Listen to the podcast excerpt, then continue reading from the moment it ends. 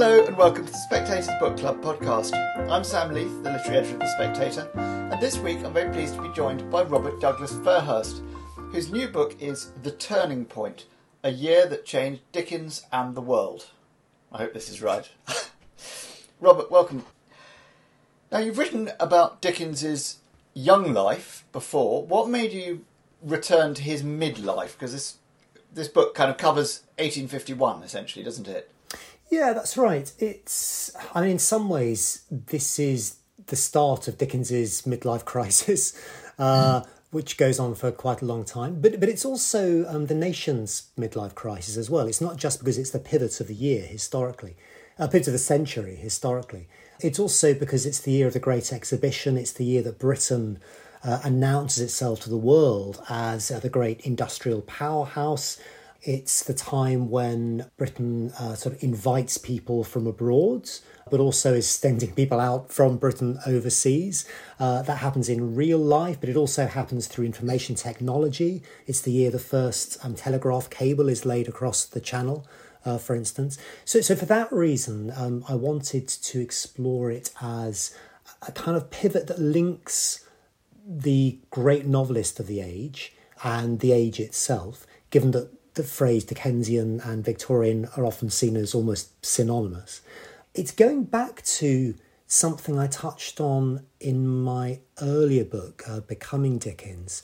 I suppose, in the sense that what interests me in life writing is all the clutter and loose ends and mess of real life that biography normally tries to tidy away. It, it's it's a bit like the Radio 4 show Just a Minute, yes, in Just a Minute you have to tell a story without repetition or hesitation or deviation. Real life is nothing but repetition and hesitation and deviation. And I suppose what, what interests me is the way that biography often tidies up the kind of shapeless business of living so that everything becomes like a sentence winging its way towards the full stop um, you know, meet, meeting a target. Whereas life, as it is, full of you know mess and clutter and loose ends, uh, often doesn't therefore satisfy the kind of storytelling urge that we might have. And biography sort of tries to satisfy that urge. But it might be that if you're going to tell someone's life in a way that's more true to the way they experienced it, you have to make it a bit messy. And I suppose that's what I've, I've been interested in both of my Dickens books, to try, trying to restore the sense of contingency and surprise and, and, yeah, mess. Well, I mean, that's very characteristically Dickensian. I think you quote Orwell saying the outstanding, unmistakable mark of Dickens's writing is the unnecessary detail. That there, I mean, mess and clutter sort of is is Dickens's world as we think of it, isn't it? It is, but what Dickens uh, also does, of course, is he redeems mess by filtering it through uh, a plot.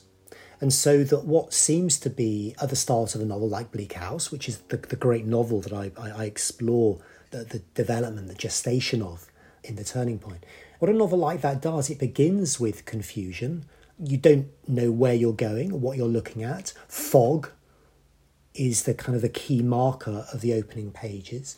But then gradually things resolve themselves, connections start to be made, stories start to develop, and eventually you realise that, to use the word that Dickens himself keeps coming back to in the novel, connection, everything is connected.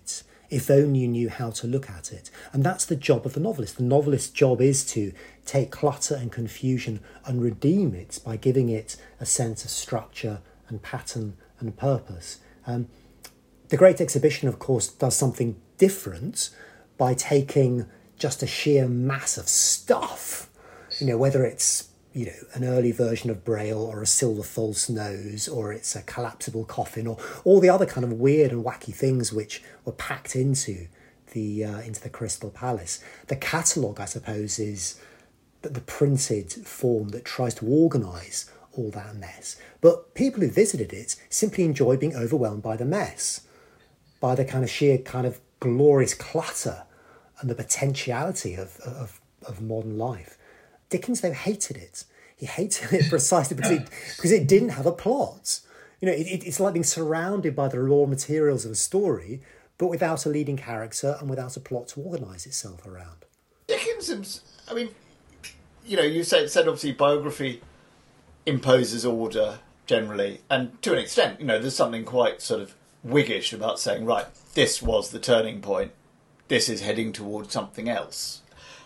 In Dickens' own life, did that year feel to him like a turning point? Do you think he he registered that, that something was changing and pivoting? I think so. I mean, the the letter that I quote at the end of my prologue is him talking to another writer and saying that he feels on the tiptoe of expectation. Now, of course, as Dickens would then go on to show with one of his later novels, great expectations don't always lead to great conclusions. Your, ex- you know, your expectations can be kind of frustrated as well as fulfilled. But yes, the, the fact that it is such a traumatic year for him personally, with the death of his father, the death of his baby daughter, a, huge house move, which, as any of us who have done that know, is one of those traumatic things that, that we can uh, ever go through plus um, all the other events that are going on in his life, including his attempt to reform the entire literary profession through the development of this new fund, the Guild of Literature and Art, plus uh, his kind of toing and froing when it comes to, say, his summer holidays and sort of buzzing back and forth from, from Broadstairs to London. All these things do contribute, I think, to his sense that the world is changing his place in it is changing, and what he needs to do is to produce a kind of writing which is going to be adequate to that sense of change. And that, I think, is what Bleak House is and does. This, uh, this idea of his place in the world, particularly as a novelist, I mean, you do put a lot of weight on this formation of the guild of it's the Guild of Writers and Artists, is it, or Literature and Art? Guild of Literature and Art. That's it. Is that a kind of forerunner of the Society of Authors. Yes, it is. Uh, I mean, it's it's one of many uh, forerunners, and, and and what's interesting about Dickens's attempt is that, like all the others, it's a failure. It, it, doesn't do what he sets out for it to do. He wants it to be this grand charitable uh, foundation that will support good writers when they're on their uppers and they're down on their luck when the marketplace has moved by. Basically, it's a kind of insurance scheme. That that's how he wants to set it up. But then because he gets Bulwer Lytton, Bulwer, it was a dark and stormy night, Lytton involved, who of course, as someone who is a slightly kind of uh, aristocrat, wants to therefore see it more as a kind of charitable enterprise by building almshouses on his estate. It has these kind of mixed motives right from the start and ends up collapsing under the weight of everyone's expectations. It never really goes anywhere. And that again is something that interests me because we think of, you, used the word Whiggish earlier, we think of Dickens's life as having this teleological drive towards success, in which every step is a step on the road to the domination of both the Victorian age and also arguably our age in terms of you know the modern novel. At the time, it didn't feel like that and and it's not just his his life is full of clutter and mess and disappointment and rage and you know all the other things that that we all experience. It was full of failures as well, and the guild was one of the most time consuming of those failures. Did it? I mean, Mark, a change in the idea. I mean, we think of novelists and you know Dickens preeminently as being you know really important high cultural artifacts at the time, you know, was was there a sort of transition to to that that was going on? I mean, is there a sense that the novel wasn't seen just then as more necessary than a kind of disreputable diversion? It was developing. That that that again is why Dickens's career is so interesting because it spans the development of the novel from or the novelist as, as a as a figure who starts off as kind of a, a rackety public entertainer um, and ends up as a sort of high priest or priestess of culture, which is the way that then and later critics like F.R. Leavis like to treat writers like George Eliot, you know, as if they are somehow the moral compasses of an otherwise directionless age. So, so Dickens, his career spans that, but he also helps to create that. And he creates it through the development of novels which are increasingly socially committed and at the same time as being funny, also morally serious, that they're not just designed to entertain, they're also designed to inform and educate and all those other kind of Reithian things that we now think of as being, you know, part of public entertainment, like you know the BBC and so on. But Dickens is the one who's helping to generate that change, as well as himself becoming what was at the time called uh, increasingly a celebrity. He, he's the first great celebrity author, at least as far, as far as novelists are concerned. But Byron, slightly earlier, is a celebrity when it comes to the chattering classes, and it's to do with kind of sex, really.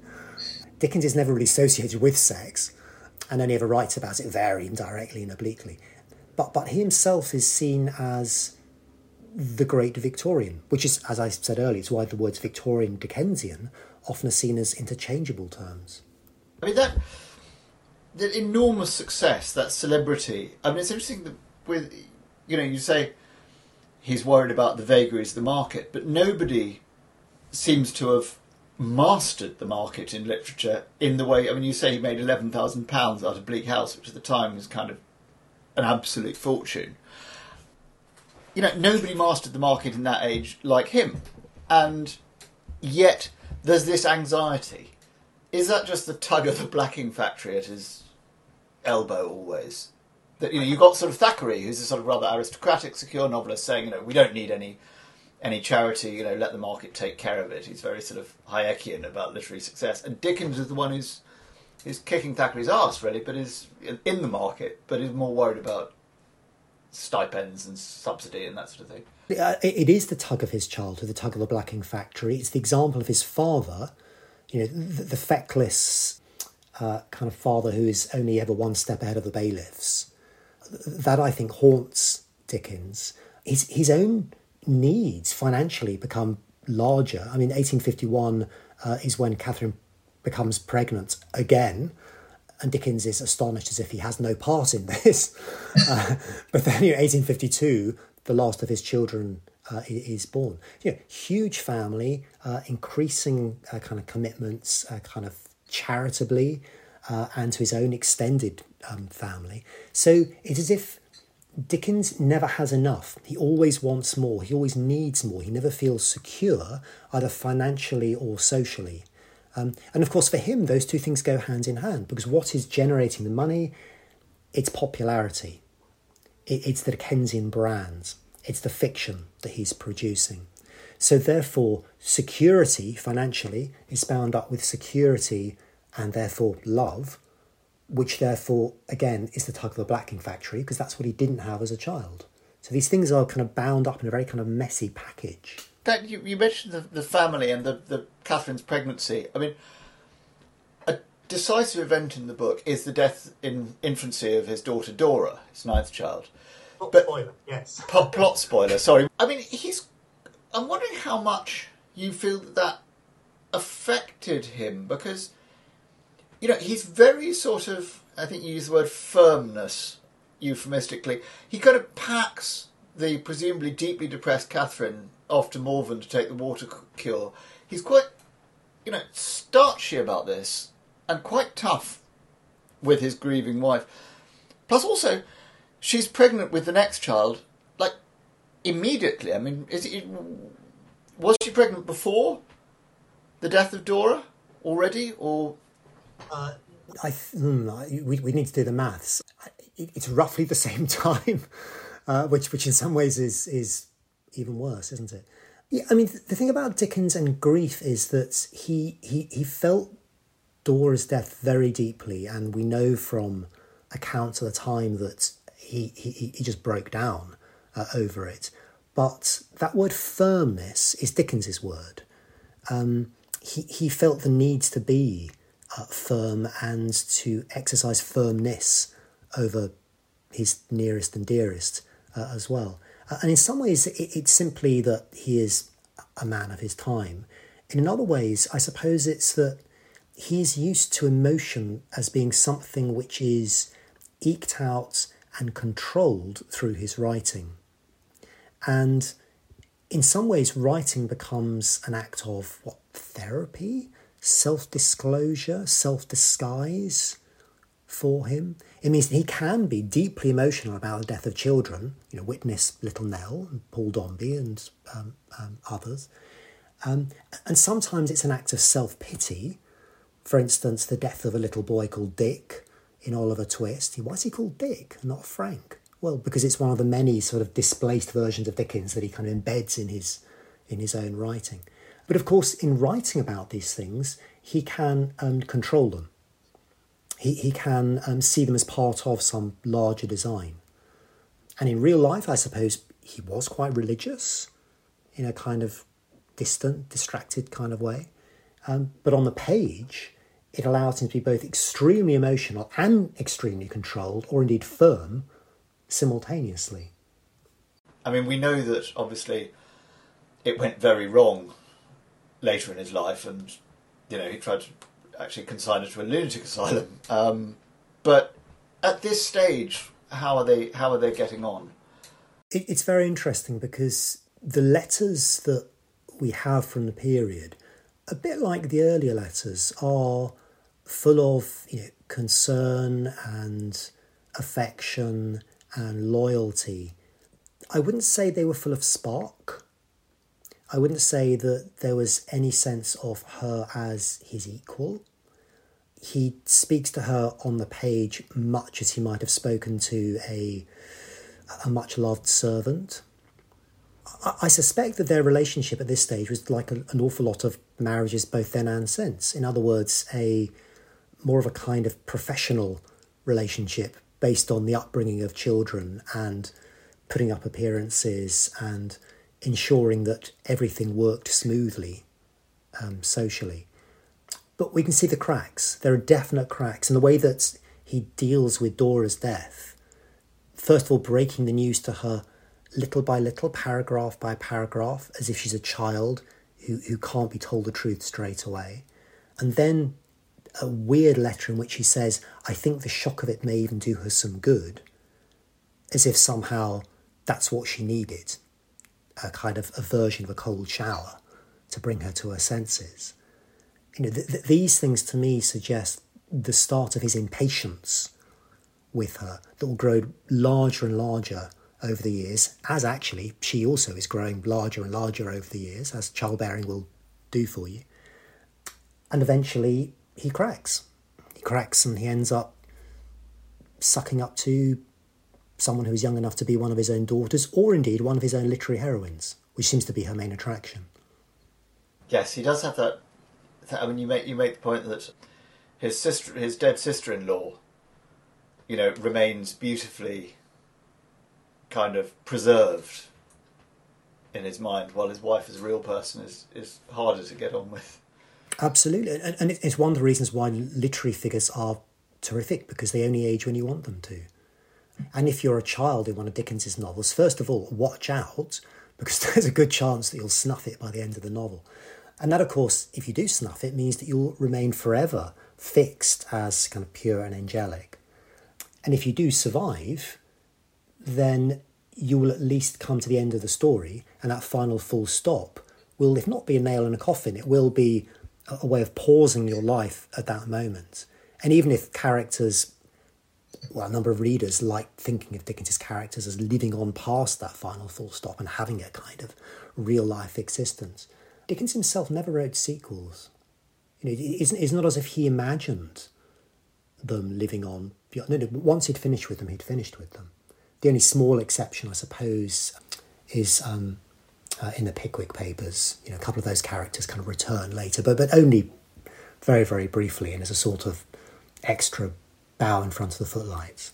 You, you mentioned that you know en passant that you know maybe Dick is quietly coming out, and there are these sort of relationships. I mean, Thackeray and Forster and Bulwer Lytton in particular. You know, I, I mean, where, where, what was the sort of emergent shape of the literary scene at the time. I mean, obviously Dickens sort of dominates, doesn't he?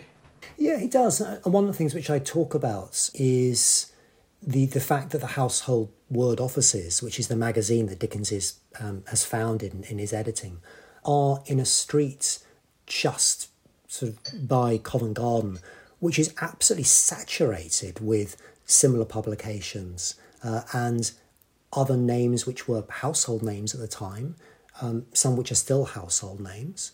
are, are you know more or less next door neighbours. It's the sense of literary London as being more like a um, a small village in which everyone knows everyone. And even though London itself as a place is getting bigger and bigger, literary London, mm, maybe not so much.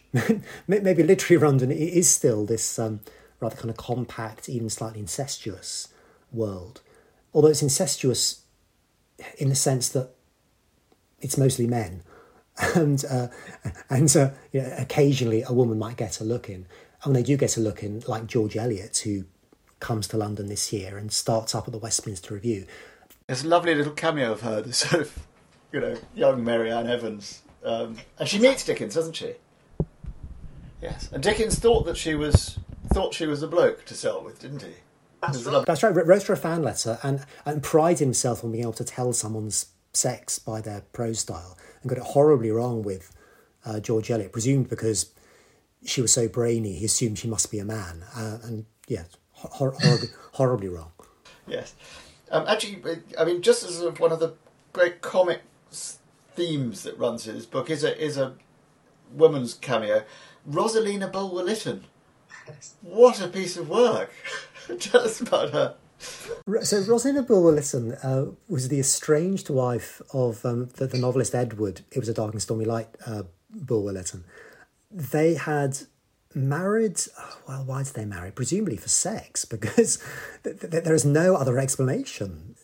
Within a couple of years, the marriage was on the rocks. Um, both were having affairs. Bulwer Lytton was clearly a nightmare uh, to live with, or indeed even to know. Uh, she was much cleverer than him. I suspect a much better writer as well if she'd had the chance. She was also absolutely bonkers. So you put all that together, and what you get is this woman who is estranged, needs money, has contacts, and decides that she's going to dedicate her entire life to public revenge and humiliation of her ex husband. And that's what she does, including disguising herself as an orange seller and saying she's going to come along and pelt the audience with rotten oranges no, Rotten Eggs, that's right. Um, uh, on the night of uh, the play that Bulwer has written for Dickens and his uh, a- amateur actors, um, in order to show just how rotten the author is. I mean, she's, she's absolutely brilliant. I mean, she, she's the kind of character you can imagine Dickens writing if she didn't already exist. But these aspects, you mentioned the play, these aspects of Dickens's life that, you know, he's acting he's doing journalism at a fana- fantastic rate. He's engaged in the philanthropy with this Urania Urania House, is it called? Urania Cottage. Urania Cottage, where, where the sort of home for fallen women he's helping helping with. How much does all this stuff run in parallel to his work as as a writer of fiction, and how much does it sort of you know feed in or play off it? Mm. I mean, so, is, is there a change in this, this period when it all starts to go towards fiction or? Well, that, that's one of the reasons, again, why I find this year so fascinating. So, this is him taking a break from big, serious, long form fiction. You know, he finishes David Copperfield at the end of the previous year, at the end of 1850. He doesn't start Bleak House until the end of 1851. So, this is a year when all these other projects can, can take prominence and they all then feed into Bleak House. Everything that happens to him this year finds some kind of vantage point or kind of hook in the novel that comes as if the novel is this kind of huge bag into which all his obsessions and memories and frustrations and desires can be put in and sort of mashed together uh, and formed into something else. Is that a departure for him. I mean, is Bleak, Bleak House noticeably and dramatically different in its style? I mean, you've got some very interesting stuff on, on the style of the opening section, but but from his previous work, does it does it do something that novels haven't done before, or that his novels haven't done before? Yeah, it does, and for two reasons. One is at a formal level, uh, it's his first great experiment with narrative style. So he splits the narrative between a first person narrator and a supposedly omniscient but actually full of blind spots narrator, and he and he um, switches back and forth between the two through the whole novel, like someone kind of spinning a coin, you know, heads tails, heads tails, heads tails. And that's an extraordinary experiment. We, we think of it not now as being extraordinary because, I suppose, of its influence on modernism and those kinds of experiments later on. But but for its time, it's it's extraordinary. There's the formal. You were talking about the formal stuff. I mean, I think you say somewhere, don't you, that the that it's the first time he's used the present tense as a narrative device. Yeah, that, that's right. So it, it, it's the first time. It's also the first time he he has the present tense driving the narrative on, as if the reader is eavesdropping on this world, uh, is kind of part of this world. It is their world, and they're simply getting a different vantage point on it. But also, it is the start of something new. It's the period which was influentially referred to as his dark period by one critic, the dark novels. And as I say in the book, it's not they're not dark because they are you know gloomy.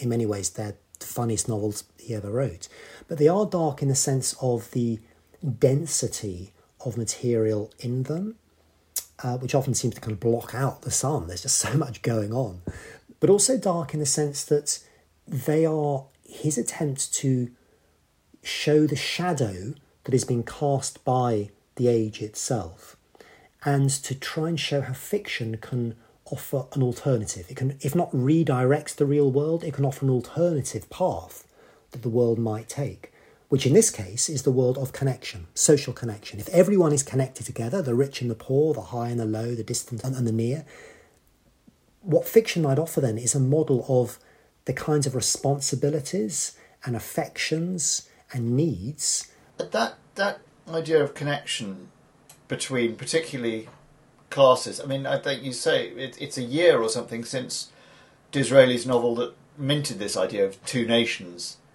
comes out, and that's for Dickens. You you talk about the way in which his journalism kind of starts to bring that out, but uses novelistic techniques to say, you know, these people are statistics. Here they are as individuals. Is there a sense in Dickens that he's he's realised he can go further with fiction than he can with journalism. I think that's right because the journalism has to be rooted in the real, and it can't go much beyond the real if it's not if it's going to be believable. If, if it's going to be seen as as a, as a uh, as a record of the truth, so he can mess around with imaginary characters and situations, but readers have to recognise it as uh, a response to the world they know. Fiction also has to be a response to the world that they know, but but it has much more freedom. Uh, the, the, the world of the possible measures up against the world of the real, and for Dickens, it's it's that kind of double helix of the imagination and um, uh, memory or documentary realism. So it's fantasy and it's truth. I mean, as he says in, in the preface to Bleak House later on, I've purposely dwelt on the romantic side of familiar things. It, it's the familiarity and it's the romance and how they interweave, interleave uh, in and out of each other. You mentioned a, a, sort of nearly forgotten figure, I think it's a Henry Mayhew, who mm. was doing something. I mean, his, he, as I understand it, he was, was writing sort of journalistic but lively accounts of the lives of working class people for the consumption of, you know, the Victorian bourgeoisie. Did he influence Dickens? Was he was he in tandem with Dickens? What was that, that relationship? Did Dickens take something from him? Well, they, they, they knew each other, and in fact, uh, Mayhew had acted in one of Dickens's amateur plays. In some ways, Mayhew was a kind of one of Dickens's many alter egos or kind of shadow shadowy twins. You know, a, a rackety journalist who lived hand to mouth and was always having to come up with new uh, literary get rich quick schemes. One of which really stuck, which was London Labour and the London Poor, which he was writing from Wellington Street, just down the road from where Dickens is editing Household Words. So they almost certainly passed each other in the streets regularly. They, they, they knew each other well enough. What he does is interview ordinary working class people write down their stories using shorthand, um, lightly edit them to remove any sort of swearing and blasphemy, um, and then to simply print them.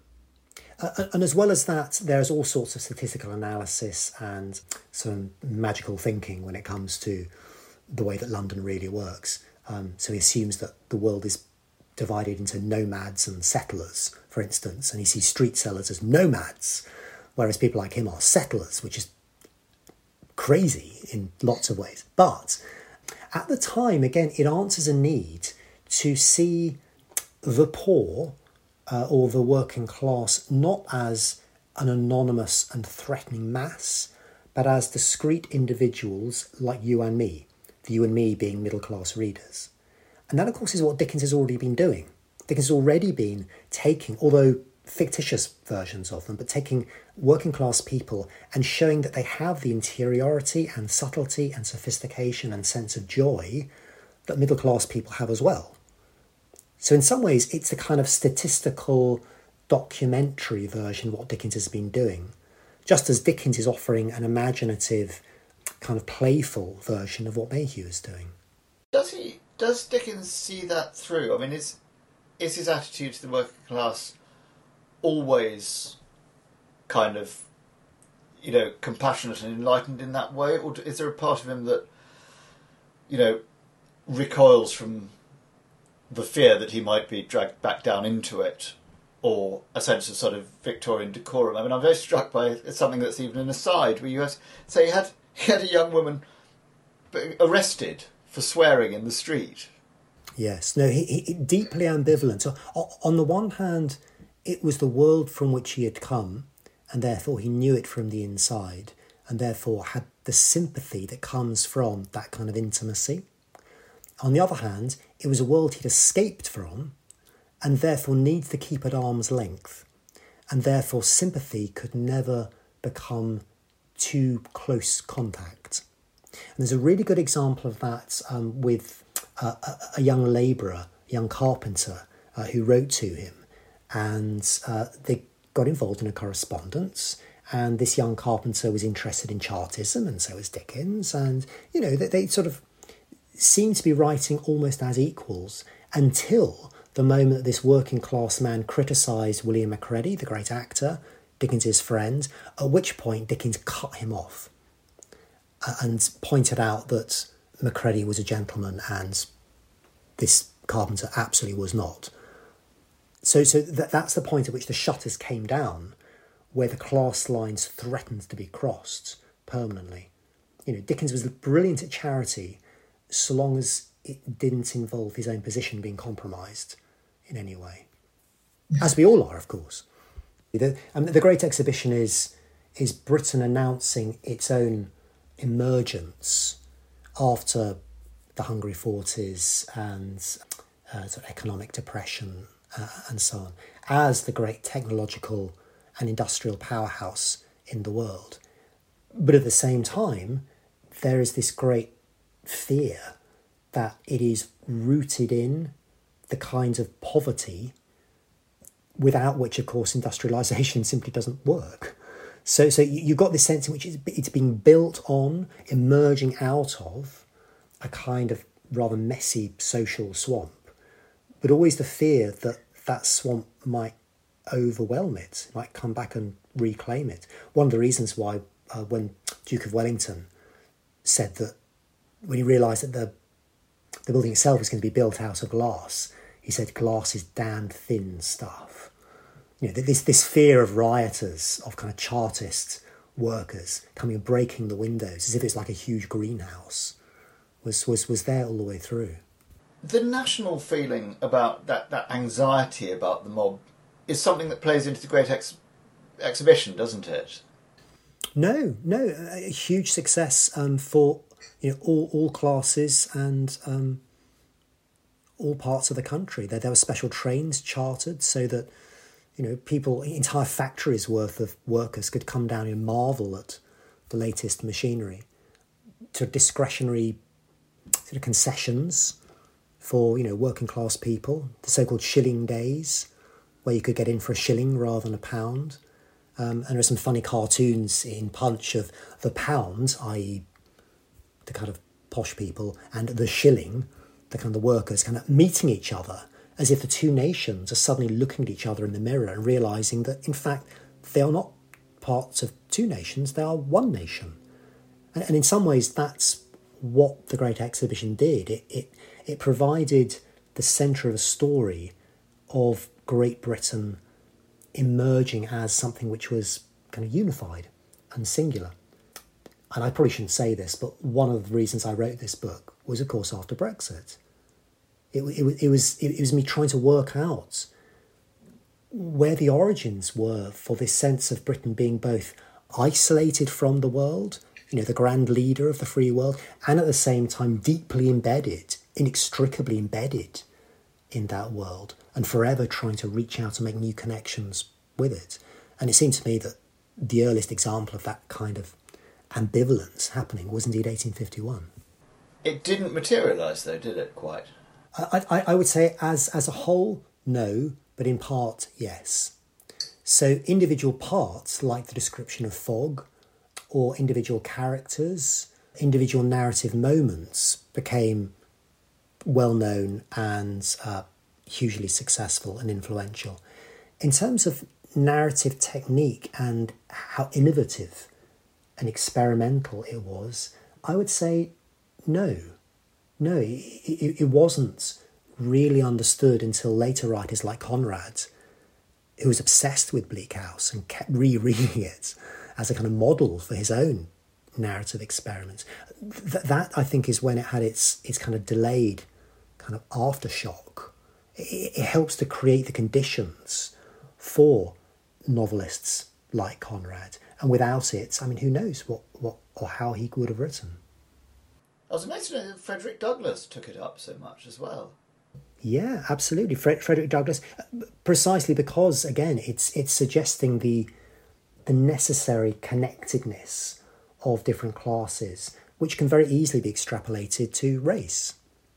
It's one of the reasons why he loves it so much that his own home office he calls the growlery after you know the the the, the, the study in um, uh, in Bleak House, the, the building itself.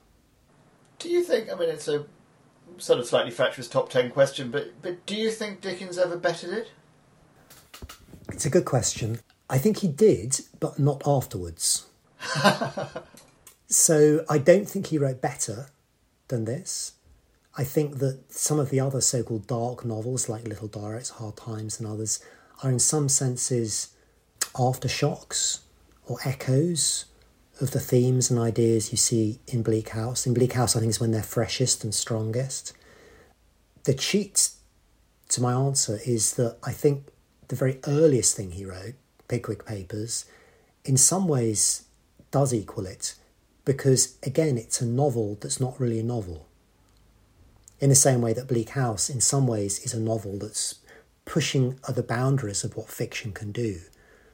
Uh, the Pickwick Papers does the same thing, but from the other ends of his career, because it's it's a series of sketches which are gradually emerging as a novel, just as he is therefore emerging as a novelist.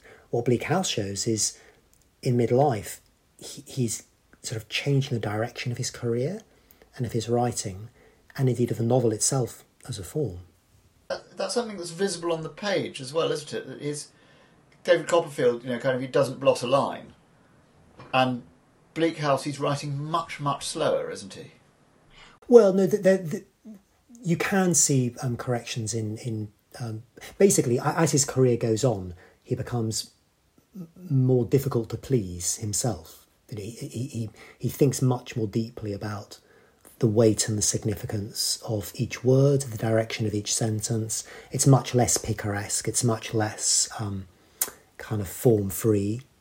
But Bleak House in particular is, is dense with crossings out and second thoughts ballooning out into the margins and third thoughts overlaid on second thoughts. I mean, his poor printers who, who weren't given clean copies, they were given this stuff to transcribe and then he would correct the versions they come up with. But yeah, you, you, you see that this is writing not just as sort of improvisation, this is writing as labour. This is, this is hard for him. One thing you could never accuse Dickens of was shying away from hard work, is it? anyway, I think that probably wraps us up. Robert Douglas Fairhurst, thank you very much. Thank you very much indeed. You were listening to the Spectator's Books podcast. I very much hope you enjoyed it, and if you did, please do consider rating or reviewing us on the iTunes store. We'd love to hear from you.